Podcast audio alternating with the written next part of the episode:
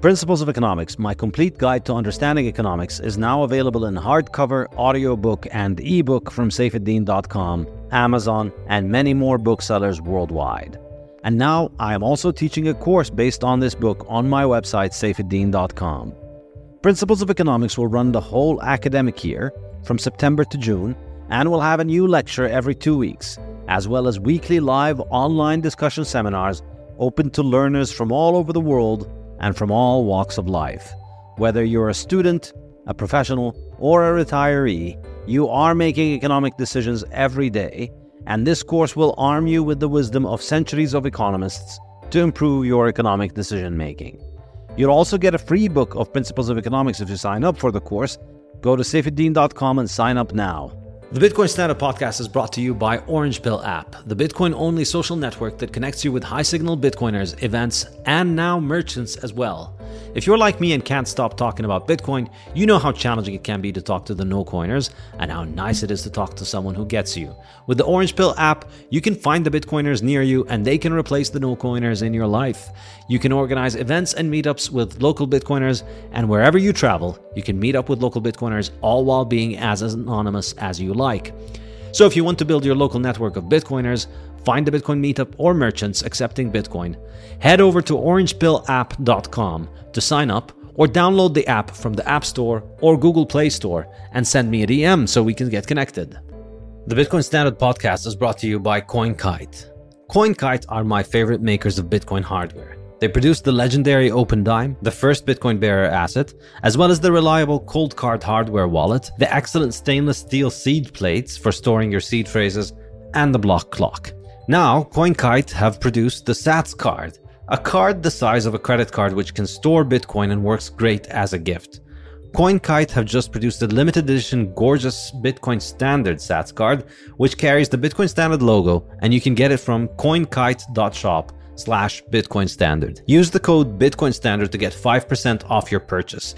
This podcast is also brought to you by the Bitcoin Way, your professional Bitcoin IT team offering you personalized, secure, and comprehensive solutions for every step along your Bitcoin journey.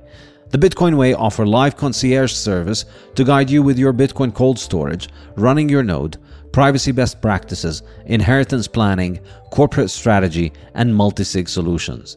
They don't touch your coins, they guide you through the process of acquiring your coins and securing them. If you'd like to make your setup safer and more reliable, book a consult with them and see what they have to suggest.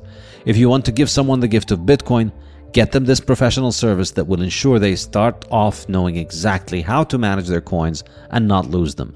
Go to thebitcoinway.com and start Bitcoining more confidently.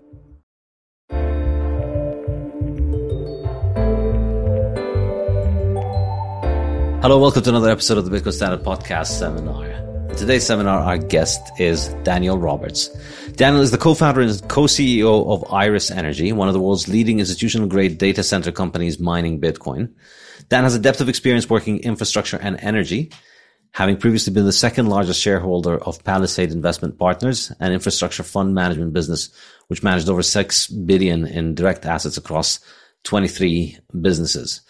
Um, we're interested in uh, talking to uh, Daniel today about um, the mining industry and um, his experiences coming in uh, to the mining industry in Bitcoin, and of course the recent turmoil in the mining industry. So I'm sure there's been there'll be plenty to discuss. So Dan, thanks so much for joining us. Absolute pleasure. Thanks for having me.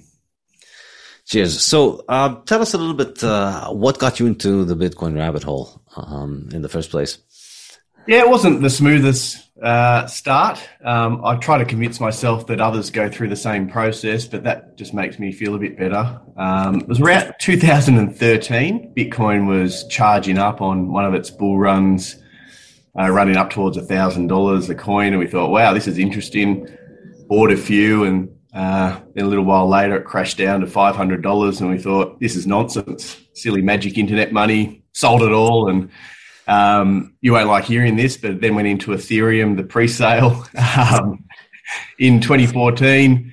You know, did really well out of that. Um, played around with a few, uh, I'll be polite, altcoins, um, and then around 2017, the penny really dropped on Bitcoin as a monetary asset. Um, works from yourself, Nick Szabo, uh, Andreas Antonopoulos. Uh, some of his uh, presentations were fantastic. I watched an old one again last night, and um, yeah, there's obviously a lot more literature out there today um, communicating what Bitcoin is. But it was around 2017 that the penny dropped for myself and my brother Will. Okay, and uh, how did that uh, lead then to Iris? So I, I think Iris Energy is the culmination of probably three things um, that led to its creation. So the first was a discovery around this new one and zero technology, the ultimate store of value, the ultimate monetary asset. How do you get more involved um, in an asset like this? The second was my brother's background. Um, he was at one of uh, the investment banks called Macquarie, Australia's largest investment bank, in their trading division, doing traditional mining, uh, lending, financing derivatives, um, gold, copper, iron ore, etc. And for the last year he was there, their team actually set up a digital asset team uh, within the bank. Uh, started getting involved with the CME futures um, back end of 2017. Invested balance sheet in Bitcoin mining, and that intersection of, I guess, his traditional commodities background um, and venturing into digital asset space um, was the second aspect. And then the third one was my background is heavily renewables um, based and infrastructure development. So I started life at PwC, then moved to Macquarie also and worked across Sydney and London, developing infrastructure projects, wind, solar, uh, renewable energy. Um, and then when I moved back to Sydney and joined Palisade Investment Partners, the infrastructure fund that you mentioned earlier, uh, we also then built out a portfolio of wind and solar farms. And through that process, we learnt firsthand the impact that pushing all these intermittent renewables was having on these energy networks. And the opportunity with Bitcoin mining, as we'll no doubt get onto, is to support that. So the three things were Bitcoin as this ultimate one and zero exponential asset, Two, Will's experience in traditional commodities and mining, understanding the cycles, cost of production. And three, my experience in traditional infrastructure, renewables, energy markets. Fascinating. So, um, how did you then um, uh, start mining? What was the uh, strategy from uh, utilizing um, these intermittent energy sources for mining. This is the thing that really piques my curiosity. I hear a lot about it, but I, um, if you've heard some of my earlier podcasts here, I'm quite skeptical of the practicality. So this is why I wanted to chat to you about this. Sell me on it. Absolutely. Um, look, at the end of the day, I'm very happy to explain what we do and people will form their own view. But when we embarked on this business, what we learnt was Bitcoin mining as a an infrastructure like play is heavily asymmetric. The cash flow yield is high and it's asymmetric because as the price of Bitcoin goes down, high cost miners switch off, low cost institutional miners like we've become uh, get their share of the Bitcoin, lowering our cost of production. But on the flip side, as Bitcoin rallies, we've hit this inflection point where you just can't build enough real world capacity anymore to keep pace with this digital exponential asset. Back when Bitcoin was small and it went on a parabolic run, the real world could build out more chips, data centers, um, power capacity to bring online more mining supply to keep pace. Gaming rigs. Exactly. But like when your starting basis a couple of years ago is eight gigawatts of power, 8,000 megawatts, and the Bitcoin price is eight, $10,000, and it rallies to 50 grand, all of a sudden to try and normalize mining profits in that environment, you need 30 gigawatts of power. The entire global data center industry is 23. You need $70 billion of capital in a sector that you know, has, has had its challenges raising capital. Then finally, if you get the power, you get the capital, you're still waiting five, six, seven years of full manufacturing production of these specialized chips in the middle of a semiconductor shortage. So this asymmetry is enormous. And I guess with our backgrounds, Will on the lending structured finance side into miners, where he saw a lot go wrong. Uh, yes, things went right too. my background in infrastructure, where our approach to investment was very much capital protection, downside, credit focused investment. For us, when you've got such a profitable asymmetric underlying project, the guiding philosophy since day one is don't stuff it up, don't kick an own goal. How do you remove every attack vector possible in your business? We don't do shipping containers, we don't do hosting contracts, we don't go behind the meter we don't rely on leases short term and run around getting power. We own, operate our own vertically integrated data center business. Now, that's a long winded way of coming back to you, answer your question directly around the power. So, how mm-hmm. does that philosophy then apply to power? Well, you want long term sustainable access to power. And I don't mean sustainable in a green sense, I just mean you want long term access to power. And you 24 7 cheap not necessarily it doesn't necessarily need to be 24 7 cheap yeah, obviously I guess the the contention that's nirvana yeah. You, you, can get pretty close to that and still uh, tick some really big boxes. So mm-hmm. what we said is we want to target 100% renewables because that's what the world wants and that's where the problem is to be solved which i can come to. And we also don't want to be accused of pushing up power prices for mums and dads taking other power away from industry. And I can mount all the arguments, as no doubt you do, and, and have around why it's unfair or it's wrong that Bitcoin attracts so much criticism around its energy consumption. Um, as I said to someone yesterday, if you're so negative on Bitcoin, then you have nothing to worry about because if Bitcoin goes to zero, the amount of energy it will consume is zero. So if you're right, no stress. If you're wrong, then it means other people value it, and who are you to uh, have an opinion? So when yeah. it comes to intermittent renewables, what you've seen in a lot of these Western markets is the perfect storm over the last decade, where you've seen decline of manufacturing industrial loads. You've seen build out of residential rooftop solar PV, largely from government incentives, reducing net retail demand. And then finally, you've had these supply side decarbonisation policies implemented by governments largely, pushing intermittent wind and solar onto these networks in the absence of a price signal like even 10 years ago when we're doing this stuff in Europe, we had no idea of the unintended consequences and the havoc that this would wreak on, on the electricity networks. But it has. The problem that we can solve is to go into these markets with a truly flexible load and mop up that excess power. And this isn't the narrative around co-locating behind a wind farm or behind a solar farm and operating 30 or 40% of the day. It's about recognizing that electricity markets are a melting pot. Different demand sources, different generation loads, they all sort of come together in a market equilibrium in these deregulated markets. They set a price. The problem that needs solving is really often only at the edge of the curve. It's like 1% of the year. For most of the year, power prices are good or low, I should say. Well, not this year, but uh, generally. Not this year. Inflation, or there's, there's some broader macro. Well, inflation and also like all of the infrastructure destruction in favor of uh, medieval technology, which we'll get to in a bit. But yeah, go on. so basically, if you operate when the wind blows, the sun shines, um, and then just switch off when there's a weather event or a network outage or some other exogenous factor, then really by switching off one or two percent of the year, you can avoid a large part of the average power prices in these markets because the skew in the power price distribution is such that a large proportion of the average power price is informed by a relatively small number of time intervals. So you chop them out, your average price falls. And in some markets, you can operate for big chunks of the year with negative power pricing. Two, two profit lines. One, you get paid to take power, and one you get paid to monetize that into Bitcoin.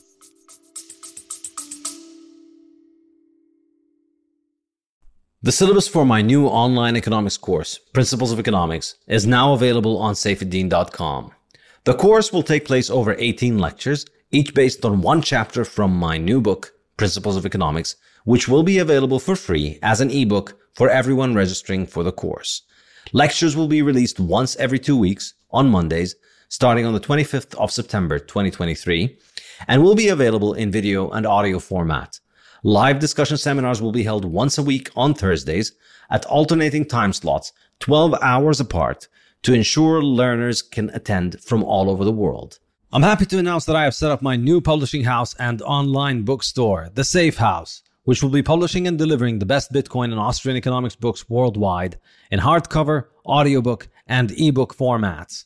Go to thesafehouse.com to buy my latest book, Principles of Economics, as well as the Fiat Standard and the Bitcoin Standard. And now I'm also publishing Fiat Food, Matthew Lysiak's amazing investigation into how inflation ruined our diet and health. And I'm also publishing Lyn Alden's Broken Money, her masterful exploration of the failures of the global financial system and how Bitcoin fixes it. This is a Bitcoiner's bookshop, so the books are printed in beautiful cloth hardcover made to last with an ice colored dust jacket on top.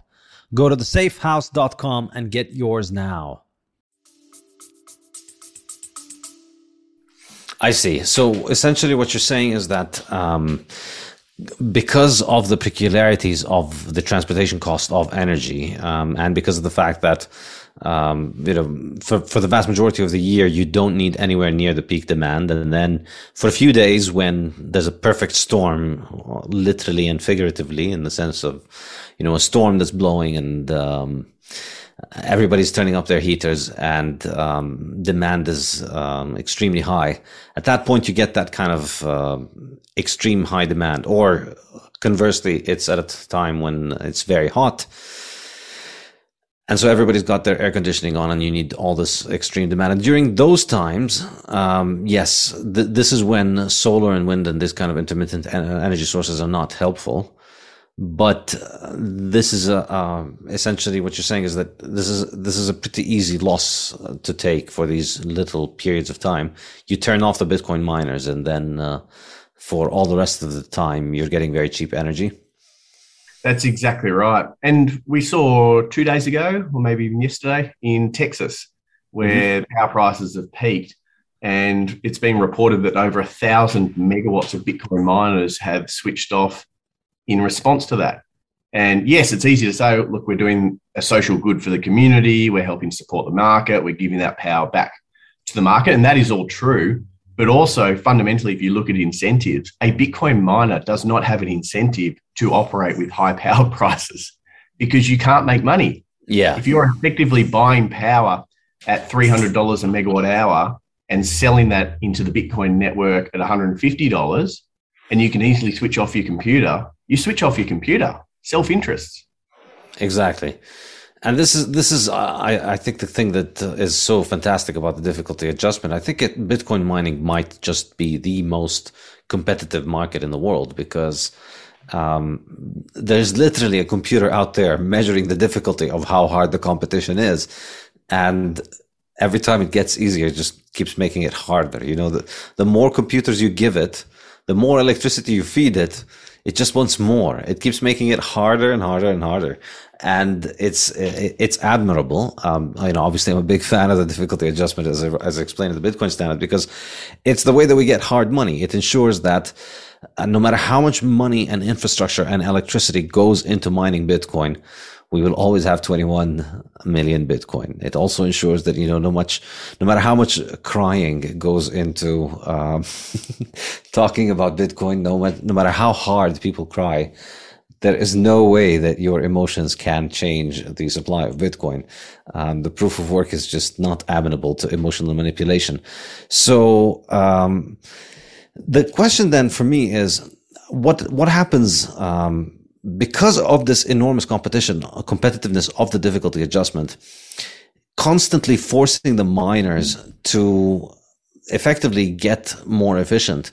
Mm-hmm. How does how does this kind of uh, uh, solar and wind infrastructure compete with um, truly cheap energy sources that are stranded? You know, where you have a um, say a water uh, source hundreds of miles away from a city with enormous amounts of energy coming out, and all you just need to do is just have a little water turbine and connect it to the miners, and you don't even need any kind of uh, serious uh, infrastructure near it because you don't need to sell the electricity through wires. So compare, in my mind, you know, I'm just thinking like an engineer here. Compare how much um, infrastructure you need in order to build wind farms, and those wind turbines are just absolutely enormous. Um, or the solar panels, just extremely complex photovoltaic cells uh, that consume a lot of resources versus, and you know, these things have to be um, shipped through a supply chain all over the world. Like it's it's not just a small little shop somewhere in China that makes these solar panels. It's a lot of small little shops all over the world that have to ship all of these little parts all over. So there, there there's a lot of cost that goes into it, and um, if you compare it to a simple energy source like a water turbine, or to a giant nuclear plant, which has an usually um, usually most nuclear plants happen to have excess capacity. Um, how can both of these stay on the network? If there's a difficulty adjustment that's constantly making it harder, it's just always going to be much easier for the people that are using the uh, far cheaper forms of energy, like uh, isolated wind and turbine, flared gas, and so on, versus uh, wind and uh, solar infrastructure. What do you think? All right, there's a um, there's a little bit in that question. Um, so, I think at the heart of what you're saying, and I completely agree with, is Bitcoin miners want the lowest cost, uh, most secure form of energy to power their operations, particularly with hardware commoditization playing out and these chip efficiencies slowing down in terms of incremental progress. It, it very much is becoming and has become around access to power, longevity, sustainability, uh, and again, not necessarily a green sense, but longevity of and security of operations. So through that lens, we then step back and say, well, this dynamic globally, call it ESG, call it government policy, whatever you want to call it, has resulted in a lot of renewable penetration. Like there's been wind farms, there's been solar farms built out, and there hasn't been a price signal. We can also come to British Columbia, Canada, which is a slightly different, unique market where we're solving a different problem. But fundamentally, someone's built all these renewables. There's a lot of stranded electricity. There's an opportunity to go and mop up that stranded power. And if we talk about least cost, lowest cost power, regardless of your views on renewables, marginal cost wind and marginal cost solar is basically rock bottom of the global cost curve. You have no commodity Particular, particularly when government subsidies have paid for the installation and everything. Exactly. And I look at our business, we're fixing problems. We're fixing yep. problems in energy markets that Bitcoin yeah, fixes everything. you can we're fixing the money by securing the Bitcoin network. We're fixing energy markets as a result of all this renewables penetration and providing that flexible load demand side battery and doing it in a way that gets us that social license to operate. We want to embed ourselves in these communities, these energy mm-hmm. markets, because we believe in Bitcoin. We believe it's here for a very long time, if not indefinitely. We believe in the future profitability and sustainability for our shareholders in terms of shareholder value. We need to continue as a going concern. And for us, that involves getting that social license to operate and delivering as many positive externalities into these markets as we can. And by mopping up all that surplus renewables that, yes, has been overbuilt in many instances, but then giving the power back when the market needs that power. And by definition, it's less profitable or unprofitable for us to mine. What a great opportunity to get a win win for both ourselves and the markets in which we operate. I see. I see. I, I see the case now, in that um, uh, governments have already spent an enormous amount of uh, money and incentives to get people to build all of this infrastructure, and um, in many cases, um, it's sitting there uh, essentially collecting dust um, because the problem uh, and and this is where you you know I'm, I'm, interested in hearing more about your experience you said um, that led you into this and that I, from the way that I see it is that they're kind of like um, renewables are kind of like soldiers who only show up to battles that you have already won and they just show up to bask in the glory of having won the battle but like if you actually need them in a, in a tough war they're all missing in action. So um, you know, at the time when uh, you know, it's a, usually the, the, these headlines come out always every May. Every May, there's a headline about you know Germany or some of these one of these renewable countries has on this day achieved um, eighty um, percent or seventy percent or ninety percent of their energy. Uh, um, consumption coming from renewables, and it's always sometime in May. It's always a Sunday in May, and you know, imagine Sunday, balmy Sunday in May in um, Germany. Everybody's just gone through a long, cruel German winter, and finally the weather is nice. Everybody's out. It's a Sunday, so all the factories are off, all the businesses are off, and um, you know you have very little amount of energy, and then they turn down significantly the capacity from the fossil fuel plants or the nuclear plants or the hydroelectric plants, the reliable sources, and they switch up the um, and and they run on uh, wind. But of course, you know that's no use in August when it's uh, boiling hot and there's no breeze and solar can't catch up and then it's also no use in the middle of winter when uh, it's freezing cold and solar obviously is zero and uh, wind um, you know sometimes it blows sometimes it doesn't. Who knows? It can be cold without the wind blowing. And uh, with all of that you end up with um, I, th- I, think the, the fundamental problem as i see it is that you have to build reliable capacity. And when i say reliable i mean fossil fuels or nuclear or hydroelectric that can reliably be there at any point in time to provide your maximum uh, demand. You know, imagine the worst case scenario: everybody's got their heater on and their TV on, and um, everything is at its maximum. You need to have that reliable capacity built out from a reliable so- source, and then um, you because at any point in time, solar and wind can both be zero. It could be nighttime and it could be not windy, and so both could be zero and uh, so therefore you're going to need all that maximum capacity to come from somewhere that's not dependent on the weather you know that um, essentially is from the era after humans triumphed against the elements.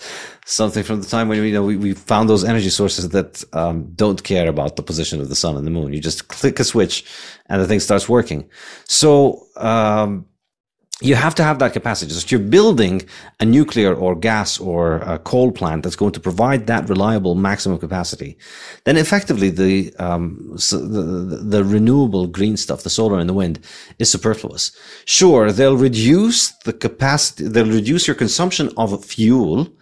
Um, to some extent, because when the wind is blowing and when the sun is shining, you'll consume a little bit less fuel, but practically speaking, from listening to the experience of um, actual engineers in Britain and Germany, from what I understand, the cost of dialing up and down the uh, uh, fossil fuel generators or the nuclear generators or the or the um, all of these other reliable forms of generation, the cost of dialing it up and down in order to accommodate, you know, oh well, the wind is blowing, let's turn down the diesel, or you know, the sun is shining, let's turn down the gas the cost of managing increasing the load based on that rather than the schedule the predictable general schedule with which which they usually operate where they know you know there's a peak in the at this time and there's an increase at that time.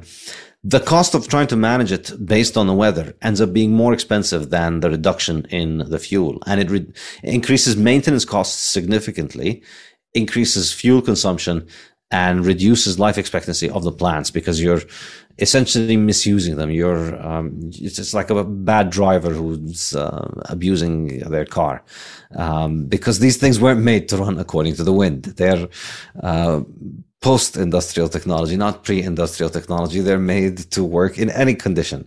You know, admirably, these power plants have performed in the Saudi desert and in the Canadian Arctic.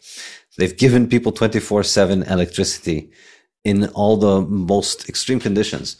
Um, but I don't think they can handle. Uh, I don't think it looks like it. You know, looking at what's happening in places like Texas and California and Britain and Germany, it doesn't look like they can handle um, having these um, renewables being stuck on the grid because of all the problems that are happening. So I'm curious about what you think of that. What are the problems that you've seen? Um, so some really good points in there and a lot of common ground. The I think first and foremost, I need to caveat everything with electricity markets are complex and there's a lot of factors that you can't account for and it's um, you can be at risk of making generalizations that get um, i guess upset very quickly by introducing another variable from left field so all, all through that lens what i would say is um, I agree. Fossil fuel generators, I think, have proven themselves not to be very good, flexible sources of load. And when you introduce all these intermittent renewables and create that stress, either commercially or technically, on these gas and coal fired power stations to try and throttle their production, it's got issues. Like I remember five years ago, uh, speaking to one of the executives in one of Australia's power companies who was speaking about how they were trying to get their coal fired power station to operate a little bit more flexibly to accommodate all those issues that you've outlined. And apparently, the coal fired power station would physically start shaking if they tried to dial it down. Like it's, it's bad news, right? So, no disagreements there. I, I think there is another way to solve this problem and it all comes back to Bitcoin, as, as a lot of things do. It is Bitcoin mining because you can solve the system flexibility on the demand side rather than the generation side. So flip it around. Say, right, now we've got this hodgepodge generation fleet where sometimes we've got, I'll make up numbers, 10 gigawatts of generation. Sometimes we've got 25 gigawatts of generation because who knows when these wind farms and solar farms are going to generate. I, I hear you. And then you might have you know, eight or nine gigawatts of base demand or 13 gigawatts of base demand. The point I'm making is if you then augment that dynamic with Bitcoin mining to act as that buffer to effectively simulate the flexibility on the generation side by throttling up and down on the demand side, you, know, you get to the same place. And not only do you get to the same place, you create a price signal in these markets to continue building out more electricity generation, continuing to expand the size of these power markets, and by definition, make more power available to any other person or industry that can find a use case for electricity. And as history shows, electricity consumption and human progress are very closely aligned. And Bitcoin is a way that can incentivize additional generation to come onto the networks and create stability and lower prices and greater security of supply for all the consumers in that market. I, I see. I see your point in that. Um, bringing in Bitcoin mining can help stabilize the load, but I'm curious here in um, you know if you're adding this. Let, let's take the kind of um, um, example of you've got a um, um, hydrocarbon plant whatever it is, coal, gas, or uh, diesel, and then you've got a uh, solar or wind plant, and they're both working together, and you're trying to get them to stop destroying the, each other so that people can have 24 hour electricity like we managed to have in the 1960s uh, reliably.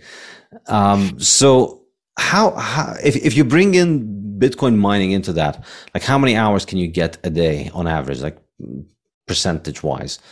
And and is the idea from what you were saying? I think the even if it might not be enough uh, theoretically from the renewables, that because of the shifting loads, if you're able to just monetize some of the extra energy all the time at the time when it is cheapest and available, because you have all of this extra excess that you don't need either coming from the um, coal plant or the wind farm or the solar uh, farm because of demand load and so on. Because of that, you're saying that it's it's um, it's it, it, it will in the long run lead to more power generation and cheaper electricity, right? Exactly. And look, electrons are homogeneous, all right? Like no once they get evacuated into the network from a generation, they're all the same. And the way a lot of these markets account for renewable energy uh, versus non renewables is to effectively bifurcate the asset uh, that the renewable generator is producing at the point it is injected into the network into the electron and then a renewable certificate of a description that varies across. Um, so if you wanted to use 100% renewables in these markets, you need to procure the certificates as validation that you your underlying power source is 100% renewables. So to address your point, yes, when a Bitcoin miner comes into these markets and mops up that excess low cost power, which by definition is cheap, by definition, other people don't want, is surplus, then yes, it's underwriting a base power price to restore profitability across the board to these generators and stability in the market. Yeah, but I think, um, I, I, mean, I guess the uh, worry that I have here is obviously it's good that Bitcoin is encouraging more investment in electricity. And I think the really uh, powerful thing that Bitcoin is going to do in the long run is by providing such a powerful incentive for anybody who has cheap electricity um, to monetize it. It's just going to make everybody who has cheap electricity want to um, produce more of it and bring it to market. And it's going to allow the build out of energy infrastructure i think over time. But i um, and i can see the point that it helps uh, reduce uh, the waste from the engaging in all these um, white elephant uh, in many cases um, projects where you have a lot of extra load uh, at many times because of all this extra build out in renewables. But I, th- I present you the counterpoint that perhaps the better, uh, I mean, I'm sure Bitcoin fixes this and it's great that Bitcoin fixes this, but maybe the better way to fix this is to just not add renewables to the grid and run the grid reliably like they did for many decades, where it just worked, where you had one big giant plant where you added coal or gas or fossil fuels or nuclear uh, fuels, and a bunch of engineers clicked a bunch of buttons, and then the entire town had 24 7 electricity all year round. And, you know, maybe there was a storm and some station would fall down once a year. But, you know, the uptime generally, you know, engineers, uh, grid engineers, they describe their uptime in terms of nines, you know, how many nines in terms of um, a nine. Ideally, they want to have a four nines, which is 99.99% uptime. And w- historically, we've seen, uh, you know, industrialized societies uh, add nines. You know, they've got it to 90% and then 99% and then 99.9% and then 99.99%. And now we're seeing the nines being lost. And it's, it's absolutely astounding. It's been normalized and people think of it in terms of, oh, well, there's a climate crisis and this and this and that. But really, it's, it, it, it's technological regression. We had a more reliable grid and now the reliability of the grid is decreasing. And I think um, the scary thing here is that by providing governments a way to monetize um, making the grid, grid, unreliable, we're just going to get more and more. Uh, uh, I mean, it, it it prolongs these um, projects by making them more and more sustainable. So we end up with uh, more renewables. And here, of course, the difference, I guess, between you and me is um, I don't see the directive for reducing carbon emissions. I don't think the idea that uh, carbon emissions are uh, bad has any kind of merit behind it. They're not destroying the earth. Um, carbon uh, is a natural part of the earth's atmosphere that's been there before us and will be there after us, and we can't destroy it or control it. And uh, I don't think it's destroying uh, human civilization in any way. But I think if we try and uh, stop using all of these reliable uh, hydrocarbon emitting fuels, then yeah, we would destroy human civilization, or at least take it back, uh, you know, at the very least five, six hundred years. Would, do you see this giving the renewable energy a new lease of life? And then um, how's this worked out given the recent uh, carnage in the Bitcoin mining industry? Yeah, so I think first and foremost, like I'm not agreeing or disagreeing with your perspective on hydrocarbons. We don't even need to have that debate. Um, as a business, all I'm doing is identifying that there's a problem and we can solve that for whatever forces outside of my control, your control. We have got way too many renewables that have been overbuilt. And the most value accretive thing for our business to do is to go and monetize that excess renewable energy. Now, whether or not those renewables should have been built in the first place, whether or not they should have been built to the extent they have, like clearly, if governments had their time ago again, would they have embarked on a decarbonisation trajectory that mimicked and was identical to the one that we've gone down? Probably not. Like, look at all the consequences. In Nine's example, like, absolutely, there are issues and we're trying to solve it. But in some, they're still going down the same path. You know, I mean, I think if you if you listen to the people who have been identifying these problems, you know, they've been talking about this stuff for many decades, and generally they've been dismissed as cranks. You know, obviously we're not going to get blackouts in places like Texas and California. This was to say a few decades ago, um, but um, I think the problems they've identified are decades long and they're exacerbated. So we're decommissioning more and more nuclear and gas and coal and uh, diesel plants and uh, building more, um, you know, swings and slides effectively, which is. Uh, the, I'm, not, I'm, not, disagreeing. We, we are living in a world that's becoming increasingly extreme and things are being normalized and we are taking things too far. Like I think on any objective metric, you look back month by month, quarter by quarter over the last few years, and you go, gee whiz, where are we going? Like, this is a slippery slope in so many respects. I, I completely agree. Like, it probably has gone too far in many instances. But from a business perspective, all we want to do is to get long term sustainable access to power, solve problems, The market wants yeah. renewable energy. The market wants sustainability. Capital markets demand it. We it is in our interest to deliver that. And if you look at markets like British Columbia, it's actually a completely different problem. Um, they've it's 98% renewable, majority of which is hydroelectricity. Um, and they've got too much of it, uh, which is funny because it actually provides or creates this counterintuitive problem where power prices need to go up because of it. And you might scratch your head, but it's the way regulated markets work. So they're still commissioning large scale hydro in the north of the province, Site C, that was signed off many, many years ago, has taken too long, probably run over budget, the usual. Um, but in the meantime, the pulp and paper industry has closed down. It's no longer profitable. Huge amount of load has been withdrawn from the market. The issue with an oversupply that's created a result in a regulated market is someone still needs to pay the utility an amount of money to allow that utility to earn the regulated return on all the investment it's made in generation and infrastructure. It doesn't matter how many people are using it, someone has to pay them for it. So all of a sudden, you get this death spiral concept where, as the number of users in a market goes down, prices have to go up to deliver the same revenue line to the utility.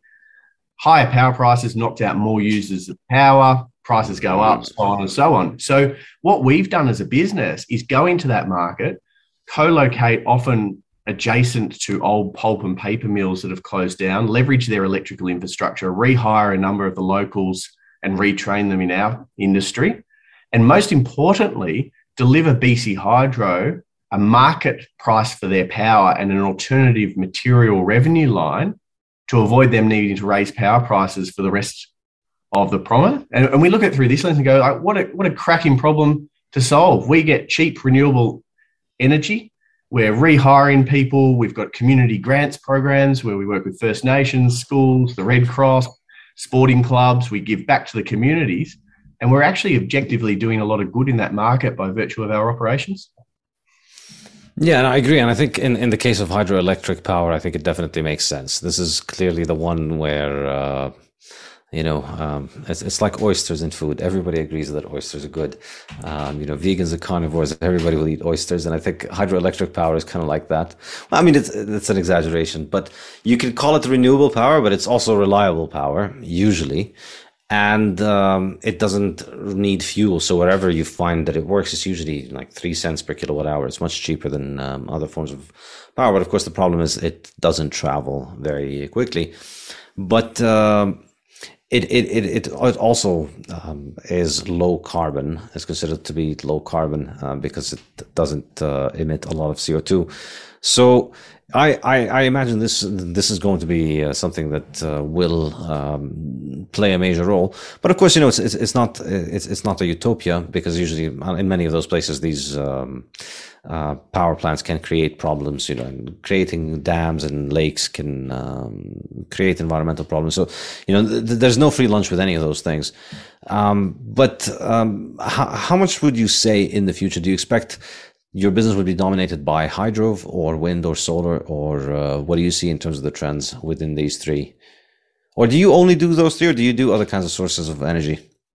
Look, at the moment, we've been 100% renewables uh, since inception. Um, the institutional market wants you to be renewable. Um, they want to see that we're progressing and getting that social license to operate. It, it makes sense uh, for our business. And, and most importantly, it, we believe it gives us a competitive edge because excess surplus renewable energy is the most cost competitive energy there is. And if other people want to build it, if other people want to leverage government subsidies or accept below market returns for building out excess renewable capacity, we can use it.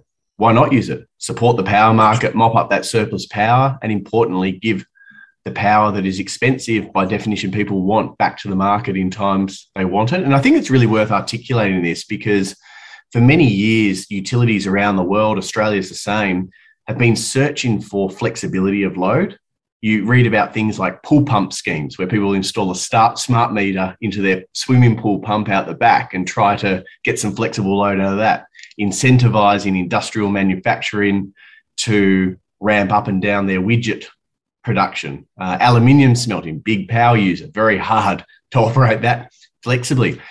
Bitcoin mining is micro manufacturing because if you if you step back, it's a great way of that, putting it. It, it. It's done on such a micro level because not only have you got individual computers, so you've got thousands, tens of thousands of computers in a facility, you can then break those each computer into additional flexibility because they're running millions of algorithms. And all you do is adjust the frequency of the chips and you run less algorithms. And it's like so flexible, so micro, where you could optimize your power consumption live time and very accurately. And it just provides this incredibly valuable service into these utilities. And so, what are your uh, thoughts on uh, you mine Bitcoin only? What are your thoughts on Bitcoin uh, mining? Why is Bitcoin mining different in your mind than um, uh, other digital currencies, altcoins? Politely, um, politely. Look, uh, we've all had, maybe not all of us, but we've had experience with it. I, I think Bitcoin is a proven product. It's been a finished product for a decade. It's clearly got product market fit. You know, even in its simple message as gold 2.0, it's still 5% the market cap of gold. It's a bit like going back a decade when YouTube was sub 10% the market cap of Blockbuster. Clearly, product market fit, clearly more scalable. It's just time and adoption. Um, so for us, Bitcoin is it's it's this paradox, right? On one hand, Bitcoin is seen as a really risky asset, but it's also the least risky asset that exists on this planet if you understand it. And over time, I'm sure those characteristics will become more and more accepted and valued in the market. And what's happening outside of Bitcoin in terms of uh, fiat currencies and money and interest rates and all that sort of stuff is only contributing to that dynamic. I think when it comes to other digital currencies, I, I think they're still looking for product market fit. Um, clearly, there's a lot of bad, um, and that's been come to the fore in the last few weeks. But you know, personally, I only hold Bitcoin. Um, I struggle to um, see the other assets as a savings vehicle or an investment vehicle. Um, often I don't understand the problem that they're trying to solve. I think the experimentation is good. I think ultimately, as a world, we are moving in a direction where the skepticism of governments, technology companies, encroachment on privacy, censorship, etc. And if this is a technology that can decentralize and disintermediate those central authorities and engage, allow us to engage in a peer-to-peer fashion, that is good. Um, but in terms of the investment case for other digital assets outside of Bitcoin, personally, I, I, I struggle. And if I struggle, why would I get involved in that at a business level? Yeah, I find this a fascinating uh, difference in that um, you know ter- these uh, other digital currencies are predominantly a phenomenon that exists on exchanges. Bitcoin exists on exchanges, but it has an enormous amount of uh, um, industrial infrastructure um, that is distributed all over the world. You know, thousands of locations all over the world uh, hosting giant amounts of uh, miners hashing away every second to secure our coins. Um, and you can see why, because, well, you know, ultimately with all the other digital currencies, uh, you don't need the proof of work there because you have alternative consensus mechanisms that um, essentially uh, recreate fiat institutions. It's it's, it's uh, governance through um, political authority and through um, not consensus, which is the case with Bitcoin. And the only way that you can arrive at consensus is through honest work. Effectively, it's, it's through just expending work. So um, I think that's right, safety. Sorry to jump in, but I think you're right. They're, they're fundamentally different asset classes. Like Bitcoin proof of work, the process of gigawatts of power, layering down this blockchain in digitized concrete every 10 minutes, the immutability, you can't change the 21 million, you can't censor transactions, you can't take anyone else's Bitcoin. Like that is the innovation that underwrote this entire space. But human nature is how do I do more? How do I launch the next Bitcoin and launch my own coin and try and solve another problem? And that's great. That's human nature, ingenuity, etc. But I, I think that the rest of it is still looking for that product market fit. And Bitcoin is an asset you know is going to be here permanently. I'm not sure the same can be said for any other digital asset. I mean, even Ethereum, my understanding is if Amazon AWS woke up tomorrow and wanted to shut down the network, they probably could. So that's not necessarily a bad thing. It's just a very, very different proposition. And as an investor, if you want to hold assets in that space, then you should be aware of the risks and also be very aware that Bitcoin is just a fundamentally different asset to everything else in the space. Yeah, a great way of putting this is, um, as Pierre Rochard says it, and I think also Michael Saylor has a version of this, is look, these things are claiming to be, um, you know, um, digital assets that are going to be used in uh, applications. So if you need to use those applications, you know, you'll buy those things, spend them in that application, like you go to Chuck E. Cheese and you buy the cheese, Chuck E. Cheese tokens, and your kid goes and jumps around in their thing and, uh, um, you know, gets, go, goes and uses the ride but um, there is no investable case there. You you don't take Chuck E. Cheese tokens and keep them home and uh, hold them on as a store of value and travel across the world carrying them and recommend them to people to hold on to over time. You don't pass them on to your children. There's no there's no investable case there. That's the, that's the fundamental difference, and it's uh, that search for novelty. Ironically, uh, you know, it's it's good initially in getting you the attention and getting you um, this kind of idea that oh, the next Bitcoin, but in the long run, it ends up really undermining the case for this being something that is uh, stable, uh, predictable, um, that that's going to be there. You know, something that you could you, you could feel comfortable telling your um, uh, uncle, "Hey, uh, yeah, I think you could uh, count on this thing," and not have the rules change tomorrow, not get rug pulled, not get uh, all of these um, many myriad ways of failure that we're seeing in this space.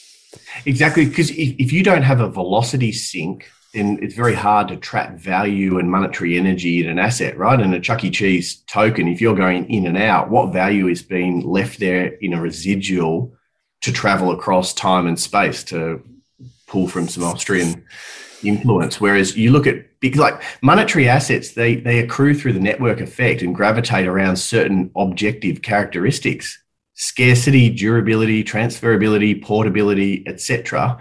And if you, as a holder of a token, don't have confidence in those objective metrics being met relative to another asset, your incentive is going to be to park your asset and your wealth in the asset that best displays those characteristics, act as a velocity sink. That velocity sink then attracts more value and it creates that network effect. And, and this is why I think it's very hard to beat Bitcoin because it's a one and zero. It's cracked it first. It's got the network effect. It's got the security. To launch another one and try to compete with it, it's like, what do you achieve? Like ultimately, Bitcoin's programmable. You come up with something that's like an order of magnitude better in another consensus protocol or another code update. You cannot replicate the history, the brand name, and the UTXO set of Bitcoin. And the but neutrality. Bitcoin can replicate you. It's programmable money. Yeah, exactly. It's programmable. You can make any, you can add anything um, to Bitcoin, but you can't add neutrality to anything. You can't just go and say, all right, we're going to create this coin and we're going to make this Frankenstein. And then one day we're going to have it get hit by a light, by lightning at night. And then it's just going to go and be out there free. You can't do that. Frankenstein is fiction. If you make something, you will control it. And, um, we've seen, you know, the, the, the more successful a non Bitcoin digital asset is, the more centralized it is, the more it has clearly visible and public uh, figures that uh, speak in its name and um, essentially do marketing campaigns for it. So it completely undermines the proposition of um, turning it into something that is investable. And I think this is why I, what I find interesting is, I guess, the fact that we see so much less investment in uh, altcoin mining.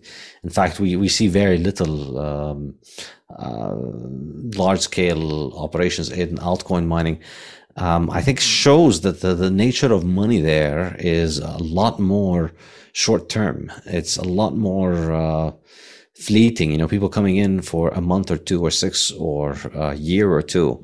Uh, where so therefore there's not a lot of conviction there in getting into the industry. Um, in getting into mining and making long-term capital investments with actual, you know, uh, real-world infrastructure that you can drop on your toe. Whereas, you know, with trading with exchanges, there's always a bunch of new quick money with people playing around with their extra savings, um, looking into getting into the next thing. Yeah, no, look, it's right. And I think one of the other misunderstood things about altcoin mining versus Bitcoin mining is the fact that Bitcoin mining uses specialized equipment is a feature, not a bug. The fact that they are bricks, if they're not used for Bitcoin mining, is a feature, not a bug, because it only enhances the security of Bitcoin as a network because you're not exposed to an exogenous attack from all these other computers that can be repurposed towards causing problems on the Bitcoin network. And I won't go down the rabbit hole of explaining why 51% attacks are such a meme and, and nonsense in a, in a sense, because they're not going to happen. If they happen, they don't mean much. There's very limited capacity. The economic, anyway, I'm risking going down there. But I think when, when you go down and look at the altcoins, you, you know, how does, how does the security work if, let's say that there's a million computers in the world, you're using 10 of them to mine an altcoin What's the security of that network mean if a small fraction of the rest of the computers in the world can redirect and basically launch attacks on your altcoin? Like, do you really want to park your wealth in a token that is exposed to that? Doesn't make sense to me. Yeah, and ultimately, as we've seen, I think the the, the really most important um, moment in the history of altcoins was the Ethereum DAO hack because um, and, and I think the real hack there was not the hack itself. The real hack was that it forced uh, the people behind this essentially biggest supposed competitor to Bitcoin to take the mask off and say, no, you know, we're, yep, uh, sorry, let us the, the, the puppets fell off the puppet strings. We're going to need to go and put back up the puppet show of decentralization. Um, but you know, don't mind, don't mind, uh, the puppeteers. We're just going to reverse this and, uh, we're going to cancel it. And then we're going to go back to being decentralized and immutable. Don't mind us.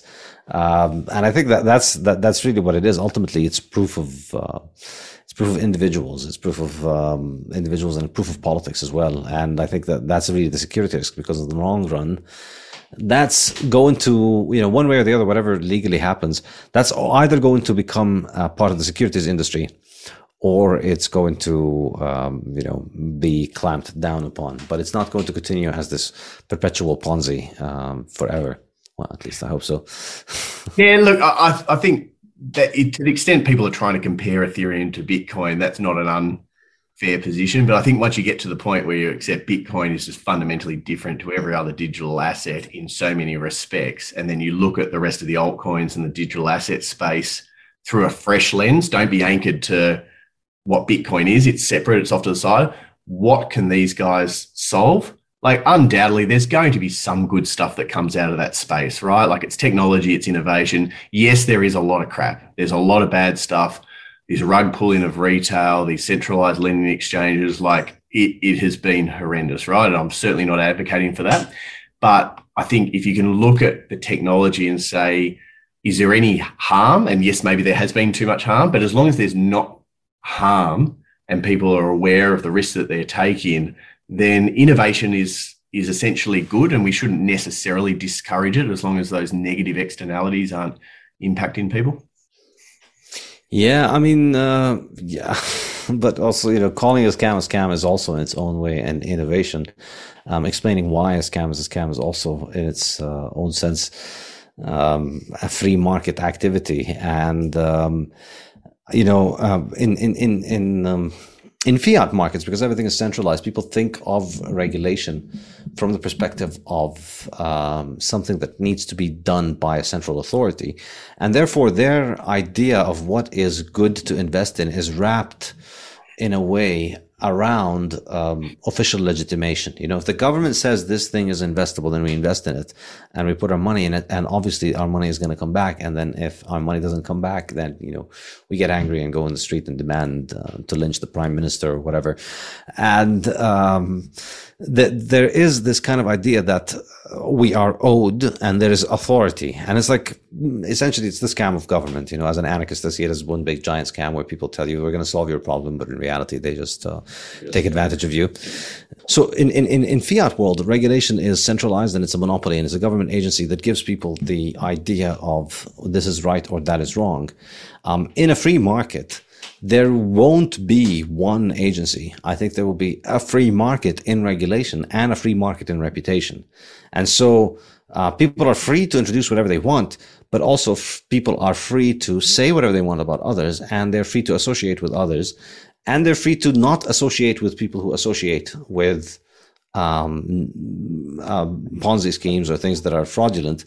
Therefore, making it so that um, there is a high cost to engaging in this. So I think there would be private um, equivalents to the SEC and private equivalents to mechanisms of um, regulating financial markets, which depend on individual reputation and depend on, um, you know, people needing to prove to others uh, that they want to get their money. You know, if you if you exist in this framework where a, a, license from the SEC doesn't just allow you to take other people's money because the government says you can, it's very hard to convince people to take to give you their money so that you can invest it for them. So the only way to do it is to build a meticulous reputation and to get a kind of rating or an endorsement from the something equivalent of a rating agency um, which in that case would be private market. So in that kind of world, I think we'd have a lot more. Um, we'd have a lot more emphasis on reputation and on success rather than just regulation because with regulation you can just lobby. And so we see this right now that um, you know ethereum is pretty much getting away or um, supposedly they're trying to get away with the idea that they're just a commodity like bitcoin that they're just another market commodity when clearly it is a security and clearly there's a small group of people that control it but um, they might get away with it in the case of um, government regulation because the SEC can be bought. You know, there are people that you can lobby, there are politicians you can uh, lobby, but they would not be able to get away with it in a free market. I think in a free market, um, all self-respecting financial institutions would not want to touch anything like this because they wouldn't want to subject themselves to the reputational consequences and regulational consequences of you know we told people this was fine yeah, look, humans are pretty good at self-regulating um, over time. Um, I think all of which you've just said um, just makes the case for why we are very comfortable with Bitcoin, love mining Bitcoin, and uh, steer clear of the rest of it. Just the ambiguity, the greyness. It's um, it's just not who we are, not what we want to be involved in. Uh, we're just a humble Bitcoin miner, and yep, there'll be innovation, there'll be experimentation. Um, I do look on a lot of it as, as negative, as recent events have shown. Um, but for us, it's just Bitcoin. It's you know every ten minutes there's going to be another block. You know there's going to be 21 million, and um, you take a lot of solace and comfort in that. Indeed, um, Peter has a question for you. Hi, Dan. Thanks for that. That was uh, really interesting. I just wonder whether you could kind of um, make the counter argument against using Bitcoin for balancing uh, renewables, uh, because there's a lot of companies out there that are using lots of renewables and have the potential to utilize this technology in order to increase capacity, uh, but they're not doing it. So, do you think that the, the case that do you think they're not doing it because they just don't understand it, or do you think there are lots of um, good reasons why a renewables com- company wouldn't actually want to make use of Bitcoin mining to try and balance their demand. So, is the question around what other than Bitcoin mining could use the excess renewable energy, or why don't renewable energy generators directly mine Bitcoin? It's essentially um, if you are a energy company, why wouldn't you use Bitcoin? Is there a counter argument to, to to using it? Is there something they should be aware of on on the negative side? Oh, I think there's a difference between um, so energy companies they don't get involved in aluminium smelting they don't get involved in um, data centers typically so for, for speculation around our energy company is going to start mining bitcoin on their own balance sheet my experience and you know, four years of conversation suggests beyond maybe a couple of isolated examples you, you probably won't see that because it's just cross-pollinating uh, two completely different business models. Um, in, in terms of general utility attitudes towards Bitcoin, I mean, again, for that same time period, we've been speaking to utilities globally, and increasingly so, they're becoming more and more aware of the benefits of Bitcoin. Bitcoin's obviously becoming a lot more accepted. You never hear statements, oh, if Bitcoin goes to zero or Bitcoin and it's used for criminal purposes. Like all that sort of stuff seems to have been drowned out. And we've woken up in a world where the majority of people kind of accept Bitcoin at least as that neutral commodity out there. So I think they increasingly are like the evidence is there. They're increasingly interested in Bitcoin mining because of the benefits, principally being that flexibility of new load in their market to support their generation assets can provide because there's a lot of utilities in many Western economies that have got stranded assets that due to you know the changing nature of energy markets, decarbonisation policies, renewables, just even other factors like current commodity price uh, inflation, the ability to have on-demand flexible load is a really valuable optionality for a lot of these utilities. So yeah, I think you're going to see more and more uh, interest in the space from those guys. Do, do I think that they're going to start mining Bitcoin directly on mass? Probably not. And do you have a view about which regions of the world have the lowest hanging fruit when it comes to being able to utilize Bitcoin mining to do load balancing? Um, where, where in the world? So I think if you step back and go, we want to be in Western bankable jurisdictions because we want to attract low cost institutional capital, right? And there's a there's quite an interesting graphic from the gold space that shows um, cost the top five gold producing nations by cost per ounce mined. And it's one set of nations. And then you've got top five gold producing nations by volume. And that's where Australia, Canada, US, and you see like institutional money drives capital allocation and drives the markets in which these develop. Um, so we will continue to focus on those markets. But I think if you step back and you say, where have there been market failures in Western economies? as a result of whatever uh, factors. It doesn't matter. External government, it doesn't matter. If there is excess energy and we can mop up that excess energy in a load profile that we can monetize profitably for our shareholders and then deliver positive externalities and a social good into that network, then tick, tick, let's have a look. I'll add, in the interest of uh, fairness and balance, um, you know, uh, if there are market failures, they are caused by government. In this podcast, we uh, recognize no other sources of market failure. As our typical Austrians, we basically market failure is a name that um, socialists give to I don't have enough money, basically. I'd like more of your money is market failure. You know, people out there are doing things that end up pleasing them rather than pleasing me. That's a market failure. I need to stop them and take their money and have them um, give me some of that. And then the market will succeed in meeting my ends. Uh, but um, I'm curious to get back to the uh, Bitcoin mining business. Uh, what are your thoughts in terms of the recent, um, you know, the recent crash in Bitcoin mining? Um, it's taken a big toll on a lot of miners. So we've heard a lot of miners have uh, sold um, some of their coins, and you know, who knows if we've seen the worst of it yet. I, I think most miners seem to have been pretty bullish, and many of them were on, um, you know, were accumulated coins on leverage essentially. And now, because the price has crashed a lot, they need to liquidate significant uh, quantities. But um, you know, as these things happen, obviously the miners that liquidate are the ones that are least efficient, and the ones that stay in business are the ones that are most efficient. Um, so this this kind of culling of the herd takes out the miners uh, that are um, mining at the highest cost.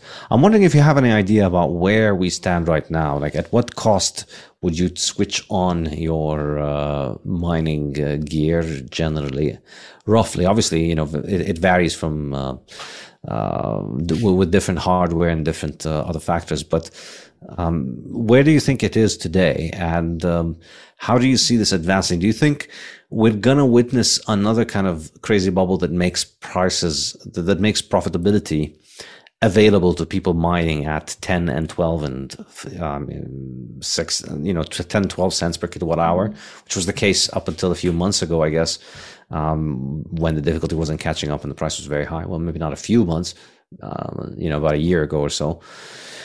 Or do you think you know this kind of big giant uh, crash is going to make people a little bit more conservative, and so then we won't get a lot of increase, and we're going, in other words, we'll end up with uh, mining cost being um, a little less spread out next time. What do you think? So, all right, a little bit to unpack. So, this is why Bitcoin mining is such a sensational business model. It comes back to the heavy cash flow generative nature of it. Um, I think it's well understood that uh, mining chips can be bought on kind of nine to 12 to 15 month paybacks. Um, so that prima facie really profitable, right?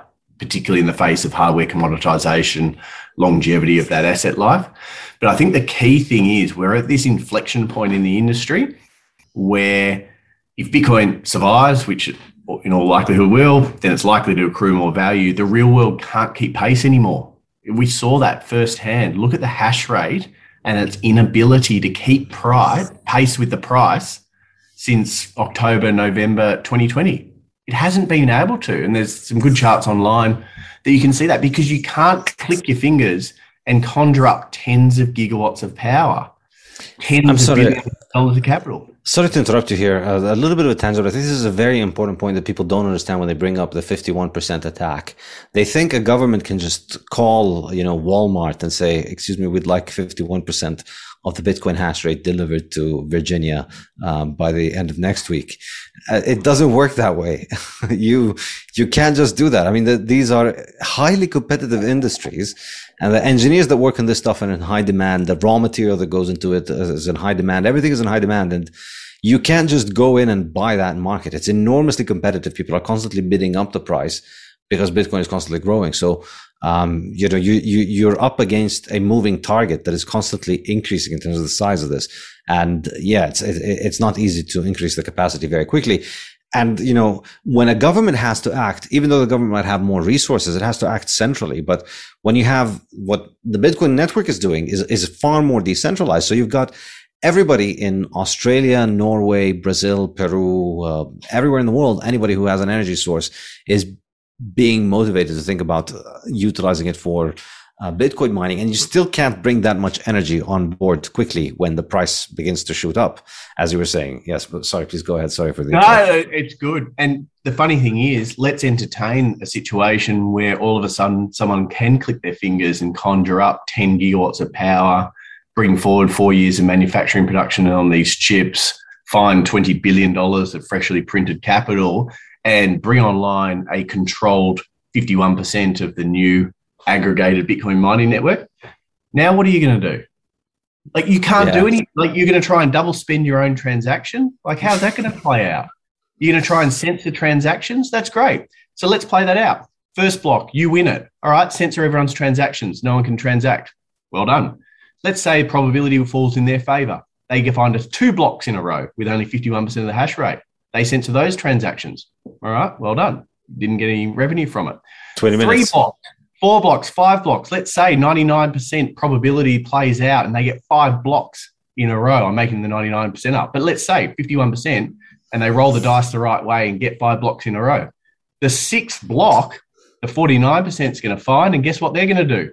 Wowee, what a bounty in the mempool. I'm going to take this transaction, this transaction, this transaction, and I'm going to make a fortune from including those transactions and behaving economically rationally to broadcast those transactions on the network and keep those transaction fees. So if you're sitting there and you've invested tens of billions of dollars, you're getting a block reward, but like, what, what's your point? What are you actually trying to achieve? All you've done is like just play around and not achieve anything.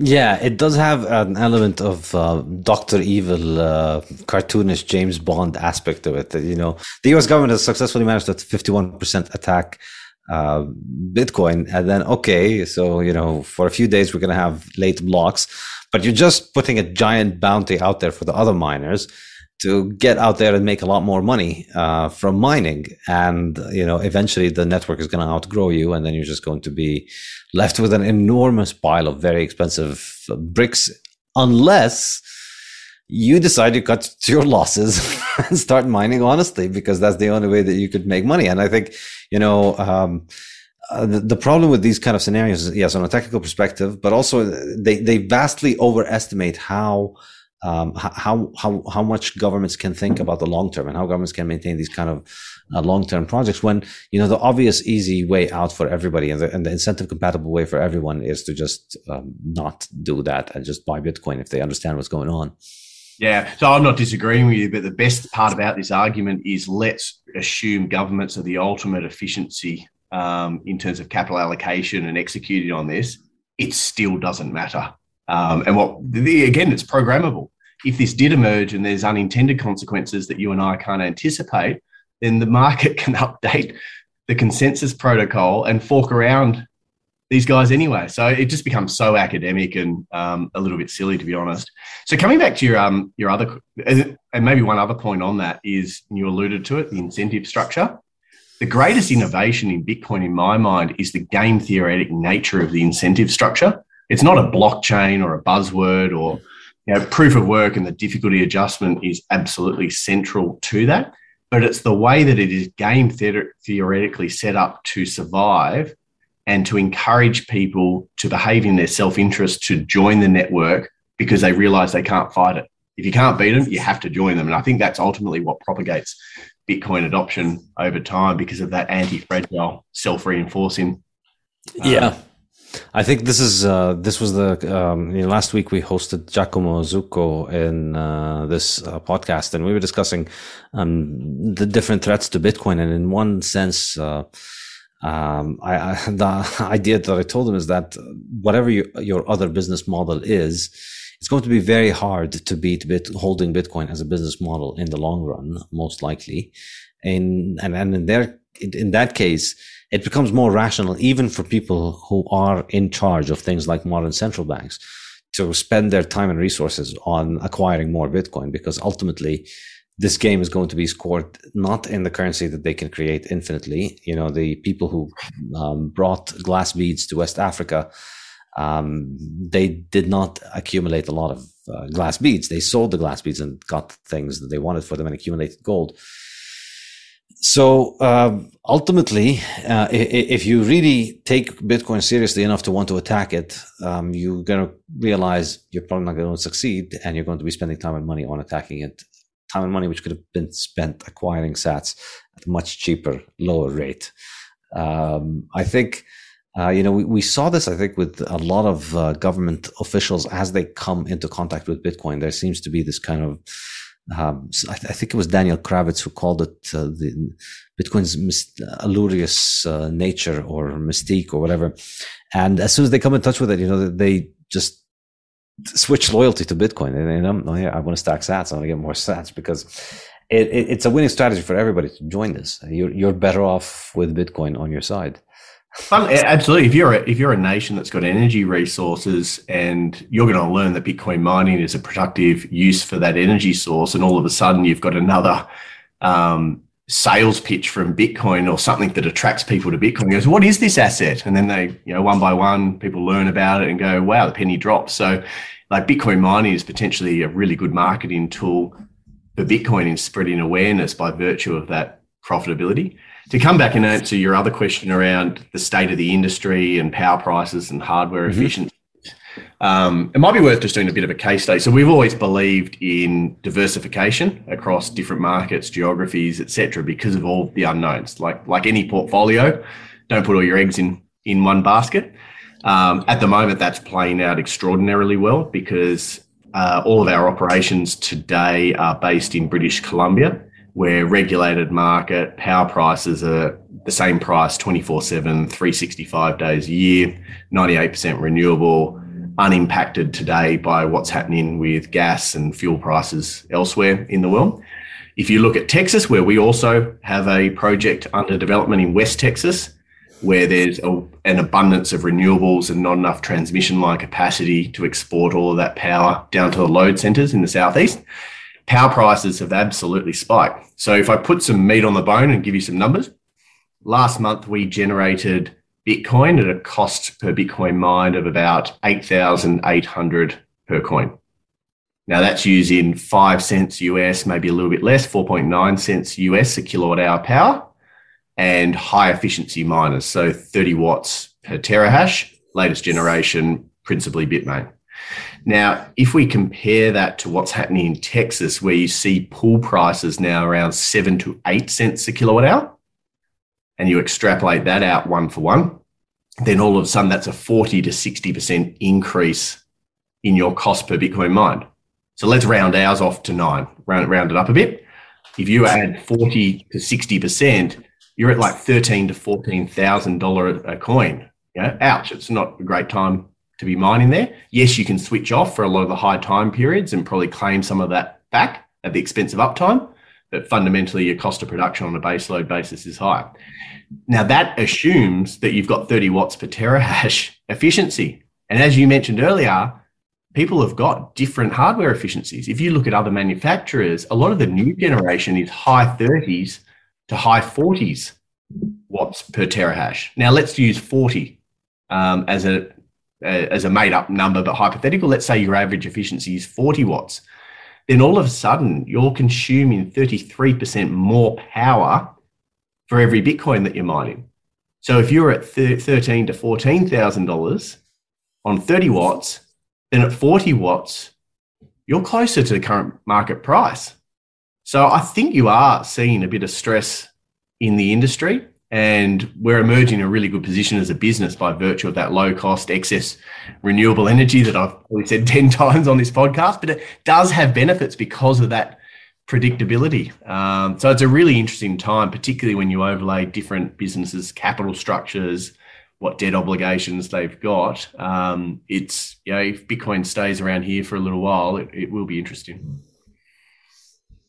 Yeah, I can imagine so. Um, I, I would say. Um, I guess you know the way that I would make my peace with this is that Bitcoin is just a machine that's out there to uh, put the entire world on a uh, very hard discipline uh, training program economic training program. You know it's like it's it's, it's a head it's a new headmaster that is coming to a very very uh, truant school with uh, very bad students and this guy's gotten a reputation across the entire county for sorting out uh, problematic schools and Bitcoin is is about to school uh, pretty much all inefficiency because anywhere you find inefficiency, that inefficiency can be used. Um, Bitcoin can capitalize on it. So anywhere where people are um, making a crappy currency, people will escape that currency and use Bitcoin. So Bitcoin thrives on that.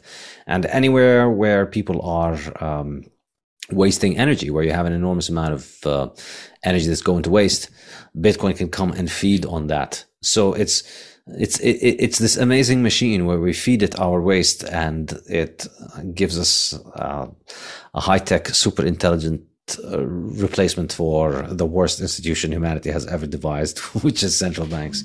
So it's a, it's, it's a nice trade off. You know, we, we replace central banks with electricity, which I think is a very, very, very good uh, trade off. I mean, yeah, look, it, and it is a brutal market, but if you get it right, it, it's such a great business because if you know, let's go back to our numbers of nine thousand dollars per Bitcoin mined, and we've articulated where that might sit in the cost curve. If Bitcoin, so people say, oh, so you'll switch off when Bitcoin hits nine thousand? No, that's not how it works. Because if Bitcoin starts going down or stays here, let alone starts going down, you're likely to see higher cost miners capitulate and have to switch off. And the lower Bitcoin goes, the more high cost miners can't pay their power bill and going to switch off the difficulty will adjust. We'll start receiving more Bitcoin every day because our share of the network will naturally float up. We receive a volume hedge. So all of a sudden, if half the network shuts down, our cost of production is halved by virtue of the fact that we're mining twice as many Bitcoin. So this is why I've mentioned the word asymmetric a few times because it's asymmetric on the way down if you get the cost curve positioning right, where you basically take other people's Bitcoin as they have to switch off. And it's asymmetric on the way up because the real world infrastructure task can no longer scale exponentially with this digital asset. Indeed, indeed. Um, all right. Well, I guess this pretty much covers everything that I had in mind. Anybody else have any other questions? Or Dan, do you have any other questions or anything else you'd like to add? Anything else you want to mention? No, look, I, I think um, we're in a world of very interesting times. There's a lot of extremes. There's a lot of change, and um, I think your ability to to put thoughts in people's minds and challenge um, and make people think and encourage that open debate is a um, a really strong attribute. And um, yeah, no, well done. It's um, you've done a lot for the space and challenging people's thought process more broadly uh, around the world. So it's uh, it's always good to see your tweets, and I do have a wry smile from time to time. I'm glad to hear that, sir. Thank you very much. It's been a pleasure chatting to you, and I wish you all the best of luck uh, with your business, uh, eating up all the world's uh, energy waste. Thanks, Saifedean. Thanks, Peter. Appreciate the time. Cheers. Have a good day. Bye bye.